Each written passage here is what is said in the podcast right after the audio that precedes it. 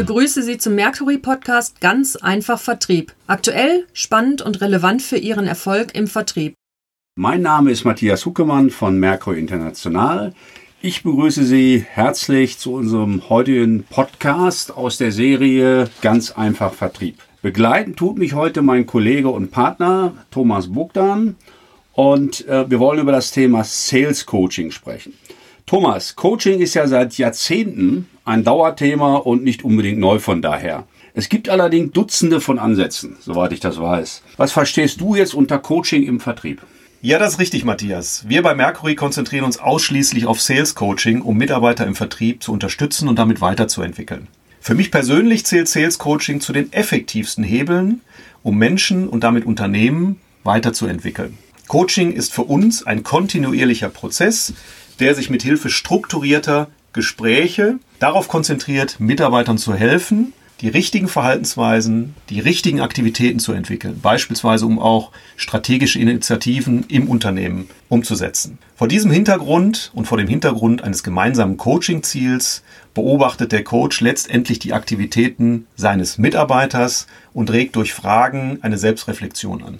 Durch den Austausch von zwei Sichtweisen auf die erlebte Situation werden Aktivitäten abgeleitet und daraus ein neues Coaching-Ziel vereinbart. Ein schönes Bild übrigens liefert der Begriff Coaching an sich, weil es ist die englische Übersetzung für Kutsche, ein Vehikel also, um jemanden vom aktuellen zu einem, zu einem gewünschten Ort zu bringen. Was du sagst, klingt für mich zumindest sehr einleuchtend. Die Frage, die ich mir halt stelle, ist, warum wird es trotzdem in der Praxis so wenig gezielt systematisch eingesetzt? Wo liegen denn dann die Herausforderungen, gerade in der Umsetzung des Konzeptes? Ja, das ist eine gute Frage, Matthias. In unserer First Line Manager Studie, die wir gemeinsam mit den Universitäten St. Gallen und auch Bochum durchgeführt haben, kommt immer wieder auf oder kommt man letztendlich zu dem Schluss, dass diesem Thema, nämlich dem Thema Coaching, häufig nicht unbedingt Priorität zukommt.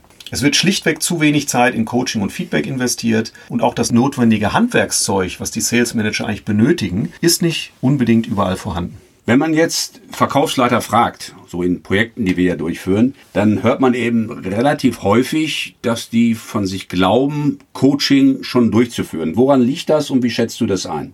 Ja, viele Führungskräfte verstehen unter Coaching gemeinsame Mitreisen. Das heißt, man ist gemeinsam beim Kunden, entweder vor Ort oder virtuell, führt ein Gespräch durch, im Nachgang wird dann ein Fazit gezogen. Das ist aber nicht unbedingt Ziel des Coachings. Also nicht unbedingt die Weiterentwicklung eines Mitarbeiters, so wie es eigentlich angedacht ist. Sales Coaching ist natürlich aufwendig. Führungskräfte haben häufig wenig Zeit, weil sie natürlich selbst in eigene Kundenkontakte stark involviert sind. Also das, was du sagst, Thomas, zeigt ja, dass Coaching offensichtlich durchaus unterschiedlich interpretiert wird und auch gelebt wird. Und die Frage, die sich daraus ergibt, wo liegen denn aus deiner Sicht die größten Fehler bei dem Coaching-Ansatz in den Unternehmen? Ja, Matthias, im Kundenkontakt sind viele Führungskräfte häufig noch zu stark involviert. Der Mitarbeiter bleibt Randfigur, aber als Coach sollte ich mich wirklich im Gespräch zurückhalten, auch wenn es zu scheitern droht, denn genau darin liegt ja für den Mitarbeiter in vielen Fällen die Lernchance. Also kann man ja annehmen, dass der Schuss unmittelbar nach hinten losgehen kann, oder? Ja, das muss nicht unbedingt sein. Ähm, wir sollten natürlich sicherstellen, dass das keine Kundensituationen sind, äh, die hinterher dann, ähm, ich sag mal, in den Auswirkungen irreparabel sind. Ein weiterer Fehler, du fragtest mich ja nach Fehlern, ist, dass ähm, Coaching aus unserer Sicht sehr häufig aus der traditionellen Führungsrolle heraus äh, betrieben wird. So nach dem Motto, ich sag dir mal, lieber Mitarbeiter, was du falsch gemacht hast und was du zukünftig anders machen musst. Coaching sollte jedoch auf Augenhöhe stattfinden. Führungskräfte sind in solchen Situationen eher ein Mentor und Sparringspartner. Das ist die Voraussetzung, um letztendlich auch Lernen zu ermöglichen. Ein weiterer Fehler aus unserer Sicht, ähm, Coaching wird häufig noch als Maßnahme für Low-Performer gesehen. Aber das kann natürlich für den einen oder anderen als Bedrohung empfunden werden. Und die Weiterentwicklungschance bleibt auch hier auf der Strecke. Was wir auch ab und zu beobachten, ist, dass Coaching Einzelmaßnahme bleibt. Jetzt müssen wir wieder coachen, so nach dem Motto. Aber nur wenn es kontinuierlich betrieben wird, führt es letztendlich zu positiven Effekten. Ja, und so was du jetzt beschrieben hast, äh, zeigt ja, und das betonst du ja auch, dass es bei der Führung von Vertriebsmannschaften entscheidend darauf ankommt, nicht nur Ziele zu setzen, sondern eben auch sicherzustellen, dass die jeweils erforderlichen richtigen Aktivitäten zur Zielerreichung durchgeführt werden und das auch mit der richtigen Qualität. Was bedeutet das fürs Coaching? Genau, Matthias. Wir alle wissen ja, dass Führungskräfte keine Ziele, sondern letztendlich nur Aktivitäten managen können. Das ist im Übrigen genauso wie im Fußball. Kein Fußballtrainer der Welt wird ein Ergebnis, ein Spielergebnis vorgeben und dann in der Umkleidekabine warten äh, auf den Halbzeitstand, sondern er wird natürlich äh, während des Spiels äh, eingreifen und natürlich coachen. Aber bezogen jetzt aufs, auf den Vertrieb, Ziele in Aktivitäten zu übersetzen, ist eine der größten Herausforderungen an sich. Für Verkäufer, aber auch für Führungskräfte. Grundsätzlich kann man sagen, Aktivitäten im Vertrieb können wir in drei verschiedene Bereiche einteilen. Es sind quantitative, es sind qualitative und es sind Richtungsaktivitäten. Quantitative Aktivitäten sind beispielsweise Anzahl der Kontakte, Anzahl der Angebote, die ich mache, Anzahl der Präsentationen, Qualität ist mehr so die Art und Weise, die Art und Weise meiner Gesprächsführung, der Argumentation, der Bedarfsanalyse. Und dann haben wir noch die Richtung, also gehe ich überhaupt an die richtigen Kundengruppen ran, gehe ich an die richtigen Ansprechpartner ran, auch mit den richtigen Themen. Erst eine auf die Zielsetzung abgestimmte Kombination, nämlich von Quantität, Qualität und auch Richtung der Verkaufsarbeit, wird dafür sorgen, dass wir die Ziele auch tatsächlich erreichen können. Wenn es um die Messbarkeit geht, ist es vergleichsweise einfach, Quantität, aber auch die Richtung der Aktivitäten pro Kunde über entsprechende Berichtssysteme zu erfassen. Weitaus schwieriger ist die Messung der Qualität der Aktivitäten. Hier ist es notwendig, einen Verkäufer im Sinne des Coachings bei typischen Aktivitäten zu begleiten und letztendlich auch zu beobachten. Wenn ich jetzt deine Ausführungen nehme, dann stellt sich die Frage, wie sollte das ideale Coaching, wenn es das überhaupt gibt, oder das Coaching, was an den idealen Zustand herankommt, wie sollte das im Vertrieb aussehen? Gut, der gemeinsame Kundentermin, ist er nun face-to-face, -face, also vor Ort, oder ist im virtuellen Umfeld, bietet natürlich eine hervorragende Möglichkeit. Es wird zusammen vorbereitet, dieser Termin, Coachingziele werden vereinbart und anschließend führt dann der Mitarbeiter das Gespräch mit dem Kunden eigenständig. Die Führungskraft fokussiert sich auf die Beobachterrolle. Nach dem Termin wird das gemeinsame Gespräch dann reflektiert. Wichtig ist dabei, auch, ähm, was wir auch ab und zu mal beobachten, achten Sie bitte darauf, dass positive Aspekte ausreichend gewürdigt werden und natürlich auch in einer guten Relation zu den Kritikpunkten stehen. Auch hier wieder Vergleich mit dem Fußball. Der außerordentlich erfolgreiche Liverpool-Trainer Jürgen Klopp ist vor allen Dingen deshalb bei seinen Mitarbeitern oder bei seinen Spielern so geschätzt, weil er auf Augenhöhe agiert, keinen Druck ausübt, viel Geduld mitbringt, Fehler seinen Spielern auch zugesteht und ihnen die Zeit gibt, sich weiterzuentwickeln. Was wir jetzt diskutiert haben, bezieht sich ja, man könnte fast sagen, auf die alte Welt. Also auf die Welt, in der man Besuche durchführen konnte, wo man Kunden vor Ort besuchen konnte.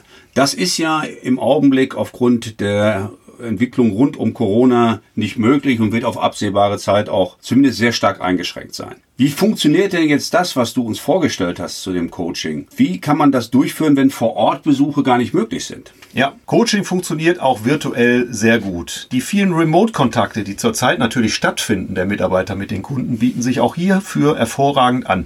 So kann ich zum Beispiel neben dem klassischen Feedback bezogen auf die Gesprächsführung auch den Mitarbeiter unterstützen, wie ist er jetzt in der virtuellen Welt vorgegangen. Stichwort ist hier Remote Selling. Was kann er dort anders machen? Wie kann er sich dort weiterentwickeln beispielsweise? Die Angst, dass jetzt ein Coaching-Gespräch über Video zu Verlusten auf der persönlichen Kommunikationsebene führt, ist aus unserer Sicht eher unbegründet. Durch einen professionellen Umgang mit digitalen Tools ist Coaching sogar letztendlich aus unserer Sicht leichter geworden. Nehmen wir das Stichwort mal Notizen machen. Ich kann mir natürlich in einem Videocall als Führungskraft leichter Notizen machen als in einem Vorortkontakt, wo es immer ein bisschen schwieriger ist. Wichtig ist aber auch hier, virtuelles Coaching und auch der Umgang mit den digitalen Tools muss trainiert werden. Gut, also du, was du eindeutig den Hörern mit auf den Weg gibst, Coaching ist auch virtuell möglich. Das ist eine gute Nachricht. Eine andere Frage, die sich auftut, wir hören immer mehr von künstlichem, dem Einsatz von künstlicher Intelligenz äh, im Vertrieb. Wie wirkt sich das denn auf Coaching aus und kann man auch Coaching mit Hilfe von künstlicher Intelligenz durchführen? Mhm. Ja, richtig. Künstliche Intelligenz kann heute auch schon für Coaching-Aktiven sehr gut genutzt werden und die Führungskraft in ihrem Coaching und ihrem Ansatz unterstützen. Gefüttert mit Coaching-Modellen, Erfolgsmustern beispielsweise, Kunden- und Produktdaten kann auch ein Chatbot als Vertriebscoach Aktivitäten nachverfolgen. Er kann daran erinnern. Er kann auf entsprechende Vorlagen, nützliche Verkaufsunterlagen und auch wertvolle Lerninhalten oder Einheiten verweisen. Und das natürlich rund um die Uhr. Bei Mercury laufen hier schon die ersten Projekte, sehr erfolgreich und es ist ein hochinteressantes Thema, was sich da auftut. Das klingt wirklich spannend und wir, wir lernen, dass sowohl künstliche Intelligenz wie auch virtuelles Coaching möglich ist und, und auch einen hohen Sinn hat. Wenn wir jetzt nochmal auf das klassische Coaching zurückkommen, was sind denn deine Empfehlungen für die Zuhörer und für Vertriebsorganisationen zum Thema Coaching? Ja, insgesamt sind es vier. Vier Empfehlungen, Matthias. Ähm, die erste ist sicherlich die, wir sollten Coaching wirklich als das sehen, was es ist eine hervorragende Möglichkeit, Vertriebsmitarbeiter und damit auch die Organisation weiterzuentwickeln und strategische Initiativen im Vertrieb umzusetzen. Dieser Aspekt darf auch aus unserer Sicht in keinem Führungsleitbild fehlen.